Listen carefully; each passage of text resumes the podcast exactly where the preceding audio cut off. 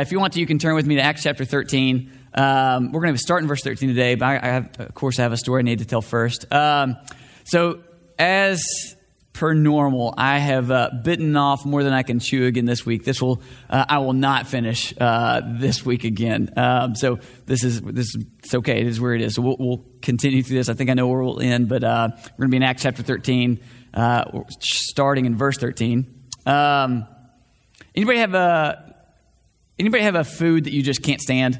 Anybody have like just one one thing? Okay. Uh, anybody have kids that have foods that they can't stand? Anybody there? Yeah, got that. Some of that? Okay. So Crockett, uh, my man, he uh, he hates well, he hates lots of foods actually. There's there's things that he just says he can't stand. One of them is Brussels sprouts. Anybody in here hate Brussels sprouts? Anybody that that person? Okay. Who in here loves Brussels sprouts? Me too. They're delicious. Brussels sprouts are incredible. I I, I love them so much. Well, Crockett, he can decide he doesn't like food before he tries it, right? He'll look at it and be like, I hate that. Um, anybody? Yeah, okay. Some of you like that. Uh, and he decided before trying Brussels sprouts that he hated them. He's like, I hate those. I don't like those. And I was like, no, you've, you have to try them. Any parent made your kid try food? Yeah, it's fun. He said, I will, he told me, he said, no, I, I can't, I can't do it. I, I'll, I'll be sick if I eat that. And I was like, no, you won't. You're being dramatic. And I made him take a bite of a Brussels sprout. And as he's chewing it, he uh, begins to just uh, incessantly, uh, nonstop gagging, right? Just like constantly, like the kind where I knew if I didn't let him spit that out right then, I was about to have a big mess to clean up. And uh, I mean, it was it was this. I laughed a lot, but it was it was this moment of like I realized he was telling me the absolute truth. He could tell something I couldn't. That he really, really couldn't eat Brussels sprouts. Could not do it. And I didn't listen to him. I didn't believe him when he told me that he knew he would hate them, and I should have because it was almost really bad. So, Paul gives an incredible message today uh, in, in this passage in a synagogue, and he gives this message of salvation. And he warns them against not believing. He tells them that this disbelief was even prophesied. He says that there's a prophecy, that there's going to be a message of great hope that some won't believe, even though they're told. And it reminds me, and I, I don't think we'll get to that part today, but this whole passage is about not believing the message of Christ, disbelieving what God's word says. And I think that we still struggle to this day with disbelief. Turn with me to Acts chapter 13, and uh, we're going to start reading in verse 13. Now, Paul and his companions set sail from Paphos and came to Perga and. And, uh, Pamphylia uh, and John left them and returned to Jerusalem. So Paul was traveling with Barnabas and John Mark. Um, they had been in the island of Cyprus working, and then they're going, going to travel uh, north to continue. And we see it's Paul with these companions. Acts has shown us that ministry is best accomplished with others, right? You, you don't see a whole lot of people by themselves doing things. You see mostly people going together to do works for God together, to be obedient together. This is why the church is absolutely necessary for Christians because we are called to do a life together as believers, right? We're called to do this together, to, uh, to be unified together, to pursue Christ together. So that's why the church is here, and you see this even inside of the church, uh, groups going together out to accomplish what God's called them to. So they go to Paphos and Perga and Pamphylia. So this is north of Cyprus, uh, the island of Cyprus on the northern part of the Mediterranean Sea. Uh, this is funny. I, I, thought I had downloaded a, uh, a picture of uh, a couple of maps that I was going to show you, and then as I opened up, it literally just said the words of uh, the words north of Cyprus. Anyways, I, it was not right. I did not do well, so you don't have a picture. Sorry. So then uh, John left. Okay, here's what's interesting. That seems like a pretty quick thing, but we're going to get later in Acts. We're going to study this a little bit more. Um, this caused some problems. The fact that John left. You see, there's a good way to leave ministry or church, right? We saw this with Paul and Barnabas as they're being sent out from the church in Antioch, right? They're, they're, there's prayer, there's uh, celebration that's being sent, and they're going to be a part of God's mission somewhere else. This was not a good leaving. We study it later, but John Mark left in a bad way and caused division that lasted for a very long time. In fact, Paul had no, uh, no, no um, place for John Mark anymore in ministry for a, a period of time because of the way that John left. So we see here that there's good ways and bad ways to leave things. Let's keep reading. But they went on from Perga and came to Antioch and Pisidia, and Pisidia, and on the Sabbath day they went into the synagogue and sat down. So they get to the Sabbath day. This is the, the seventh day of the week on Saturday. Uh, the beginning of the church, um, early on, most of them kept their Sabbath routine, right? So that was still the one day that you didn't work. So on Saturday, they wouldn't work, and they'd kind of keep this routine going of, of going and being in the Sabbath, uh, resting and being there together with some of the people that they had uh, known and stuff like this. Um, we do know that the early church uh, eventually started meeting together on the first day of the week, at least some of the time.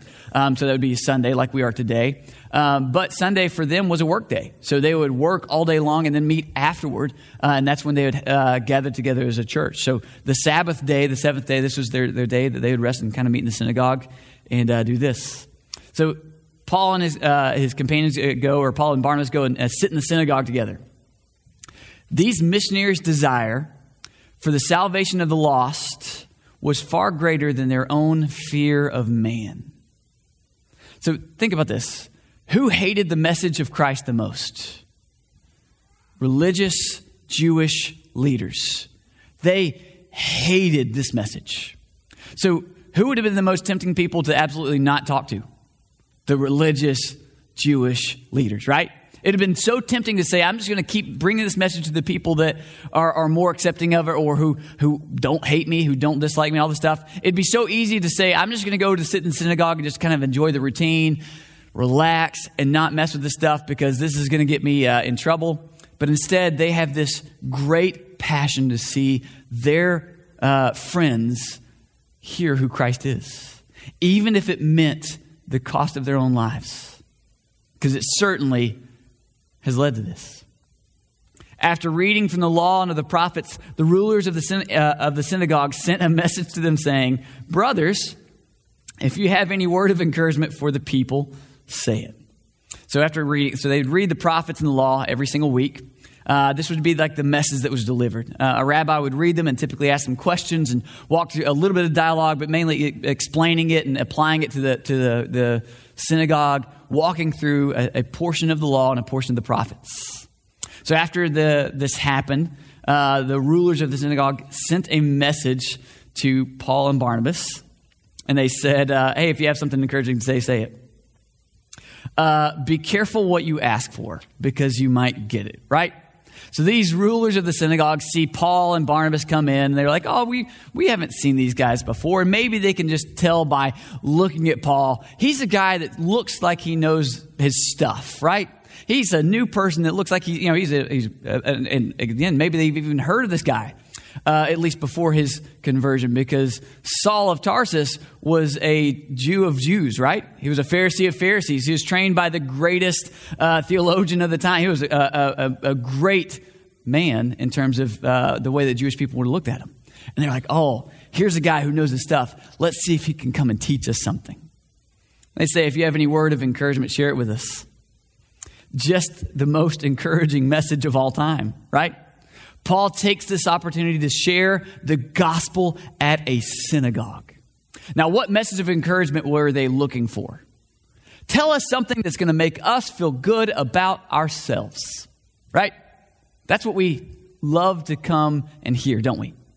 Come and let me sit down, and I want you, somebody, tell me good things about me. Tell me how good I'm doing, how good things are going to be. Tell me how much better I am than other people. That's the message we like to hear. What's the message that Paul brings? The message that they're not good. The message that they're lost in their sin.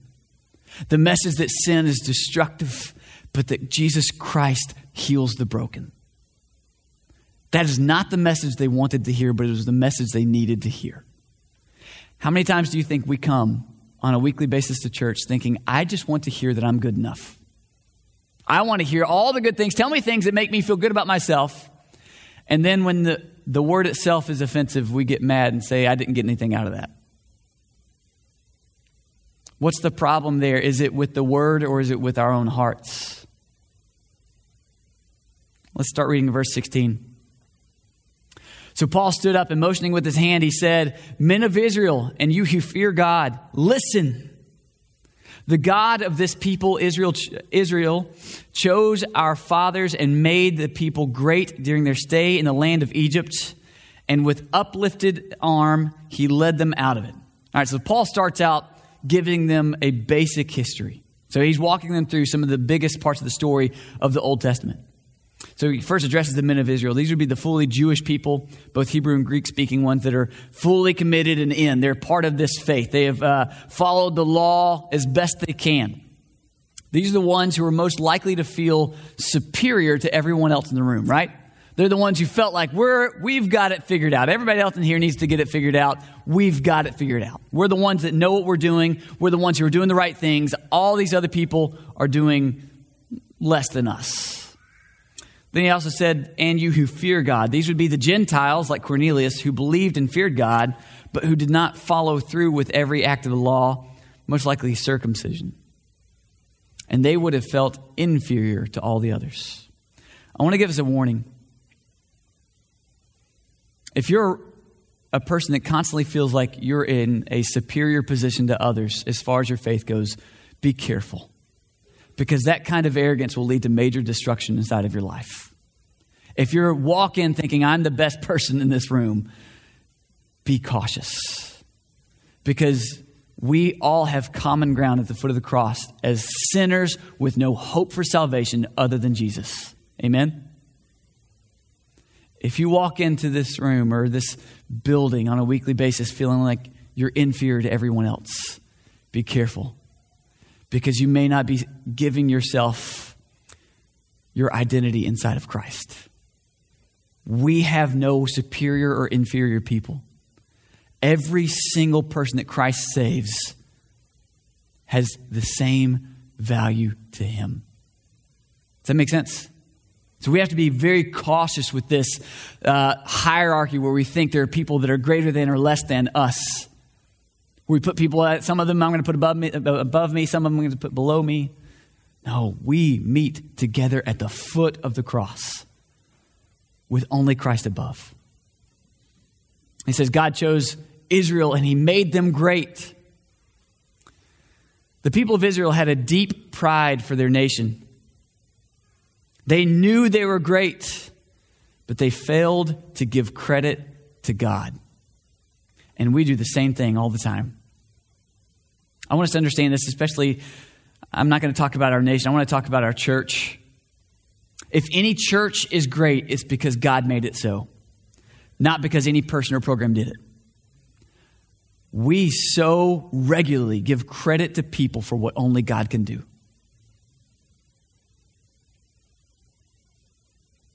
And he says he made them great during their stay in Egypt. All right, this is not what we would write. Okay, if we're writing the story, if we're writing the Bible, if we're writing history, we would say God made the nation of Israel great once they had escaped Egypt, right? God made the nation of uh, Israel great before Egypt. It was not during their mo- uh, it was de- it was during the most terrible time, 400 years of slavery in Egypt is when God made them great. God uses the most difficult times in our lives to do some of his greatest works. Has anybody seen that in your history? Where you look back and see some of the worst times you've gone through, drawing you closer to him. This is what he did with the nation of Israel. So during their time in Egypt is when he made them this great nation. Then he led them out. Israel did not get themselves out of Egypt, God did all of it in His timing. If you feel like you're in a situation or a circumstance that is terrible, are you asking for God to deliver you or are you trying to carry that burden yourself? We're going to talk about two different times of uh, Israel today inside of Paul's message their time in Egypt, their time in the wilderness. Neither of them were something that they preferred, right? So Egypt was an active, terrible time where they were uh, in, in, this uh, bitter um, slavery to, to the, the, the, the leaders of Egypt, and it was a terrible time for them. It was hard. And then there's God delivering them out, but then there's a time in, uh, later in the wilderness, we'll talk about that in a moment. But this time in Egypt, they could have designed their own ways to break out, to break free, to do their own thing. They could have said, We're going to do this ourselves. But that's not what God wanted for them. He wanted them to give Him glory for Him bringing them out of Egypt. I don't want to ever belittle God's great story of this miraculous thing, uh, story of, of Him taking the people of Israel out. So I don't want to, I think sometimes we belittle this by saying, What's your Egypt and what's your wilderness? But I do think we can relate to this and say sometimes we are in positions where life is terrible and you have no control over it. And sometimes what we do is instead of seeking God for deliverance, we seek ourselves and others or our own wit, our own cleverness, or even our own just sheer desire to fight. I'll take myself out of this. When we need to be bowing down and saying, God, I can't do anything here. Will you deliver me from here? So after he takes them out of uh, Egypt, he says, uh, and, and, and for about 40 years, he put up with them in the wilderness. Again, this 40 years in the wilderness, this is not the timing that we would choose. They escaped Egypt only to be led by God into the wilderness. And he put up with them there. They spent much of their time in the wilderness complaining. God hates complaining. But we don't struggle with complaining anymore, do we? The church has conquered that sin. Thank goodness.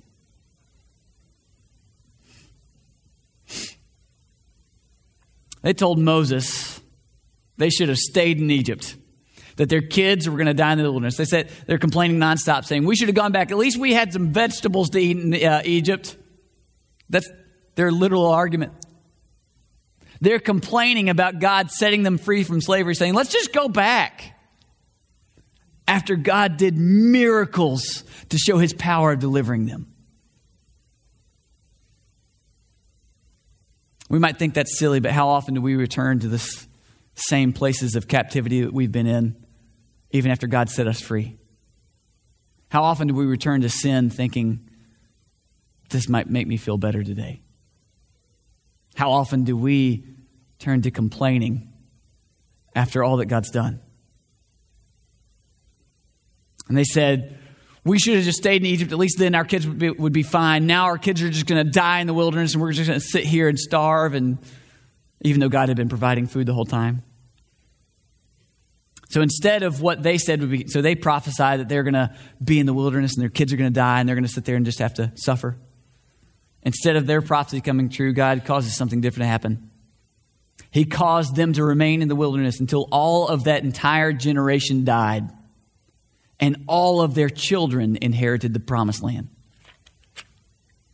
Again, the timing is not what we would pick, right? But these people, God delivered them from Egypt, and then as they complained, they had to spend time in, uh, in the wilderness, right? They had a vote about what to do they, uh, the vote did not go well, and so they, they chose to, to not go take the promised land. And then they complained nonstop, saying, Oh man, God, we're going to starve here, and we hate this. And it was so much easier in Egypt being slaves. We want to go back. Now our kids are going to die here, and we're just going to sit here and rot.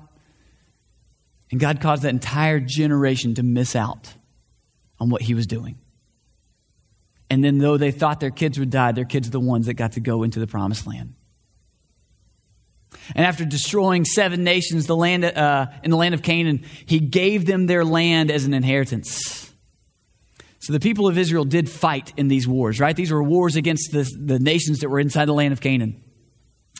Sometimes they fought well, sometimes they fought poorly, sometimes they took matters in their own hands and they failed, sometimes they listened to God and they succeeded.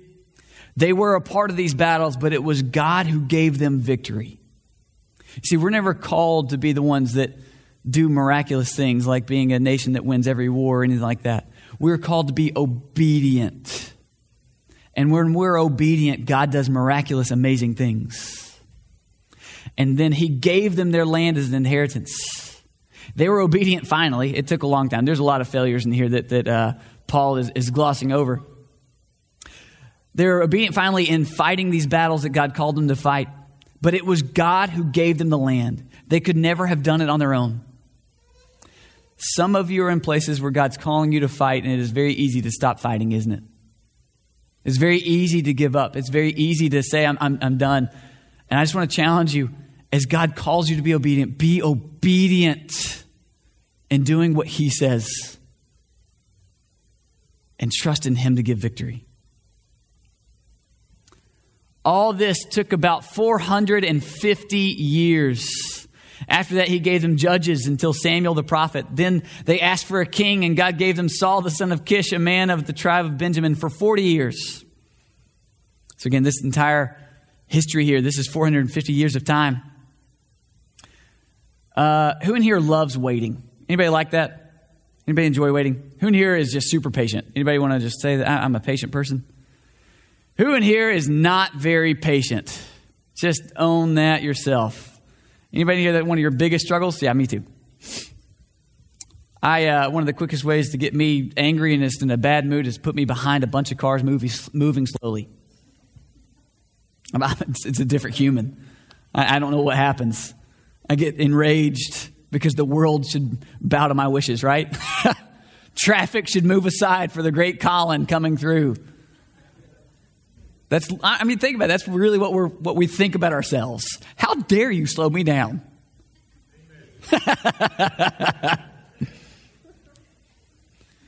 this history took 450 years. Now, we might sit and read this part of the Old Testament in a few days, but we have to remember this is a long time for v- these victories to happen. We need to be patient sometimes in our battles because we want them to be over sometimes before God is ready for us to be done with them. And our job is not to sit and wallow or not to give up, not to quit.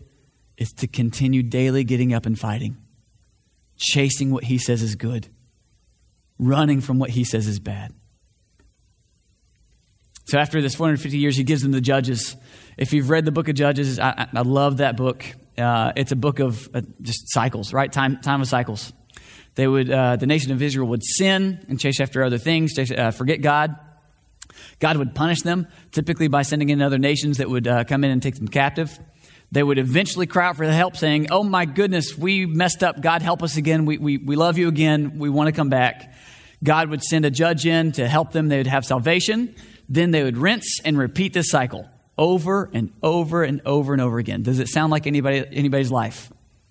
It sounds like mine sometimes. So that, that was the time of the judges. Then he sent Samuel the prophet. Samuel was a great prophet. He did some incredible things. If you read um, his books, I mean, this great stuff. But he was a very poor father. Israel chose a king. We're going to read about this more in a second, but uh, in part because Samuel's sons were terrible. They robbed from the people. They were uh, womanizers. They were awful, awful men.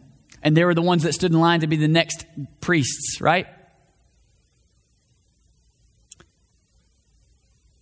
Samuel failed his sons.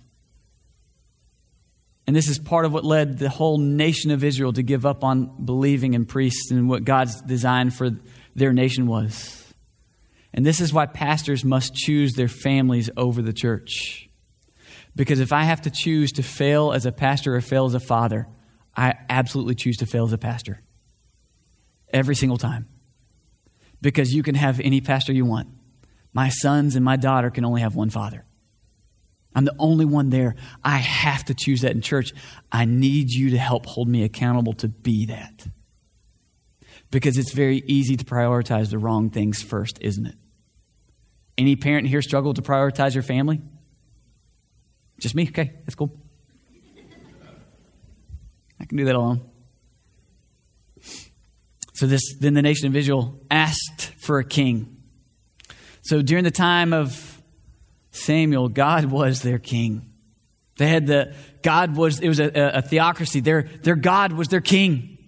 They set things up according to his book, his plan. He wrote the laws. So when we read about the law, we think about the church, but you have to understand this was a nation that was governed by the law of God. This was his law for a nation. He was their king. He spoke to them through his priests and the prophets. But they wanted to be like the other nations who had kings. They rejected God's kingship because they wanted their own king. How many times do we reject God's way because we prefer our own? We say, that does not look like it will work, so I don't want to do it anymore. I want this. Those other people, they're doing that. I want some of that. So he gave them Saul. Going to say this phrase again be careful what you ask for. Saul looked the part. He was tall. He, uh, he looked like a king, talked like a king, but he was not a godly man. He did not lead, his, lead the people of Israel closer to God. He was devoted to his kingdom. You see, instead of constantly pointing them back to God, Saul fails in many ways. Uh, his major failure is in, the, is in his uh, rejection of God's plan, right? God anoints David to be the king before Saul is dethroned. And Saul hates it because he wants his kingdom so bad. Do you think we ever pursue our kingdom at the expense of God's? And when he had removed him, he raised up David to be their king, of whom he testified and said, I have found in David the son of Jesse a man after my heart who will do all my will. It's God who permits leaders to lead. So God's the one that removes Saul. We read this. I, I, I didn't give this passage to you uh, up there. I don't know if Jude's up there or Stephen is. I think it's Jude. Sorry, Jude, you don't have this one. Romans 13, 1 says, Let every person be subject to the governing authorities, for there is no authority except from God, and those that exist have been instituted by God. So there are no kings, no leaders that God has not allowed to be in place, right? And it is God who removes leaders from their positions. God removed Saul his, in his timing. So he removes Saul from the throne and he raised up David. God had Samuel anoint David as king years before this. But David had to wait for God's timing to actually be instituted as king. Do you think that was an easy time of waiting for David? No. He knew it and he saw it. He saw the nation of Israel. He saw, he saw this nation suffering. He saw what he wanted to do, and he had to wait for what God was doing. And he said, So God says that he saw in David a man after my heart. Was David perfect? No. David was not perfect. In fact, he sinned greatly.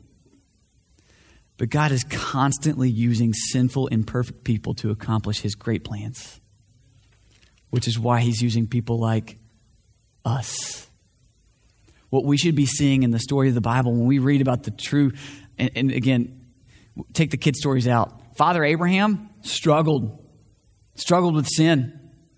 Isaac struggled with sin. Jacob struggled with sin. David struggled with sin. These great characters were sinful people that struggled. And God still used them to accomplish His will. They got to be obedient in key areas. And God did the miraculous. He's not waiting on perfect people. He's using imperfect people who are acting in obedience to Him.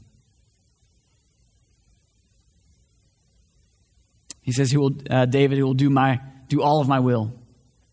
David was not called to do the miraculous, but to be obedient.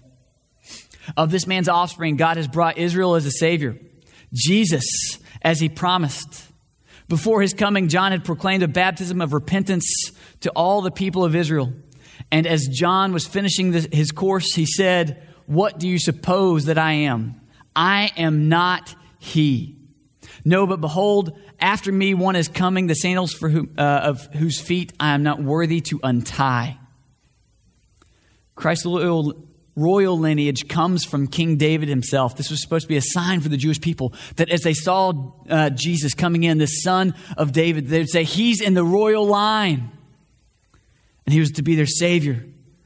It's the Greek word sotera, one who delivers or saves. So Paul transitions here. He's giving them their history of all the stuff. And I'm sure some of them are thinking, we know this already. We've been to synagogue for our whole lives. We know these stories. We know what happened in our history.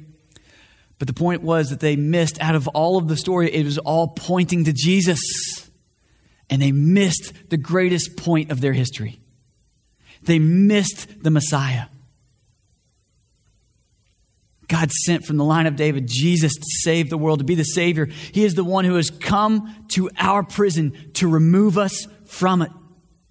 He is pursuing us even in our sin. We were his enemies and he came to set us free. I want you to just think of this. The Bible calls us the enemies of God when we're living in our sin. We're not just innocent bystanders, we're active enemies of God.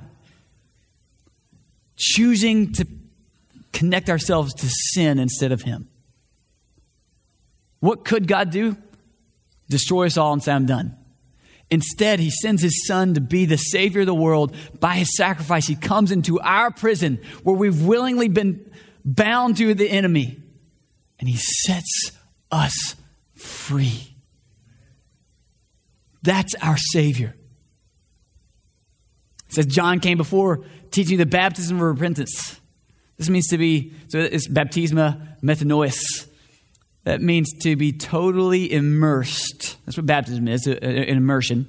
To be totally immersed in the changing of one's life. John was telling the Jewish people that they were immersed in sin. And do you know how offensive that was? These were religious people that thought they were good at keeping the law. And they looked at all of us outsiders and said, they're the nasty, gross ones. We're good, they're bad. Here comes John saying, no, you're bad. You have sin that needs forgiveness and you can't forgive yourself. You can't work yourself out of it. He says you are immersed in sin, but you can be immersed in holiness if they would have faith in the Messiah that God would send. So John comes and teaches this message. Then uh, it says, after finishing his course, this made me think of this. There is a duration for a, person's ministry and a person's stay somewhere. And it's God that sets that, right? God's design is for the ministries of people to exist as long as they do. And it says that, uh, I like it. They asked him, what, what do you suppose I am? I am not he. He's still coming. John's ministry was incredible so, so many came to him to hear his message of repentance and to be baptized. They wanted so greatly to hear this because they knew it. Even though they lived a lie thinking we're pretty good, thinking we're all right, even though they played the religious game, they knew that they were missing something. So they came to hear John because he was teaching truth. And the truth was that these were still a bad people, a sinful people that needed salvation. And a lot of these people certainly would have placed him up high on a pedestal, right? Oh, have you been to John the Baptist? John, he's doing a great thing. He is the man. But John the Baptist loved destroying that pedestal because he told the people over and over again, I am not Christ. No man is Jesus. So why do we idolize people so much? Why do we let people take a place, a throne in our lives that only Christ deserves? Would you guys bow your heads and close your eyes with me?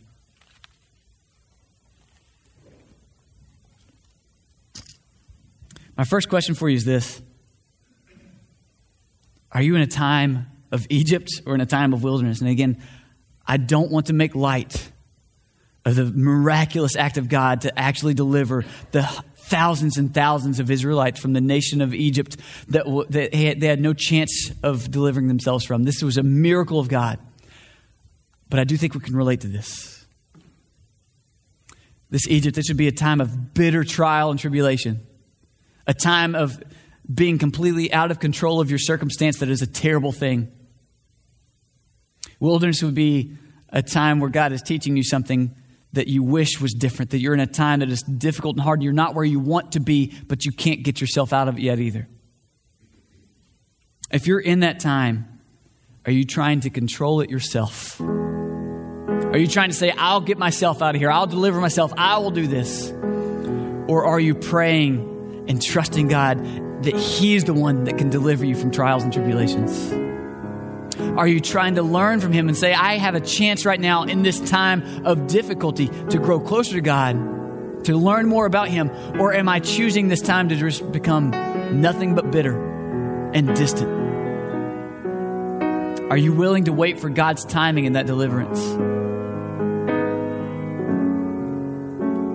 Lastly, I want to ask you this Is your worship for God alone? We struggle so much with worshiping people and things, but God does not share worship. Will you commit yourself today to being a worshiper of only God? Christ, I pray that you guide us to you today. Let us make much of you. Lord, your people struggled inside of Egypt, inside of the wilderness, but you, you are the one that delivered them. You're the one that walked them through. And Lord, even though they complained and they sinned against you, you still walked them through every part of it. Christ, we are lost sinners apart from you, enemies of yours, that you've pursued to know you. Christ, let us pursue knowing you better. Help us to worship you and only you. And God, help us to trust you to walk us through our tribulations, through our trials, through our difficult times, because we cannot deliver ourselves. In your name I pray. Amen. Please stand and respond however God leads you.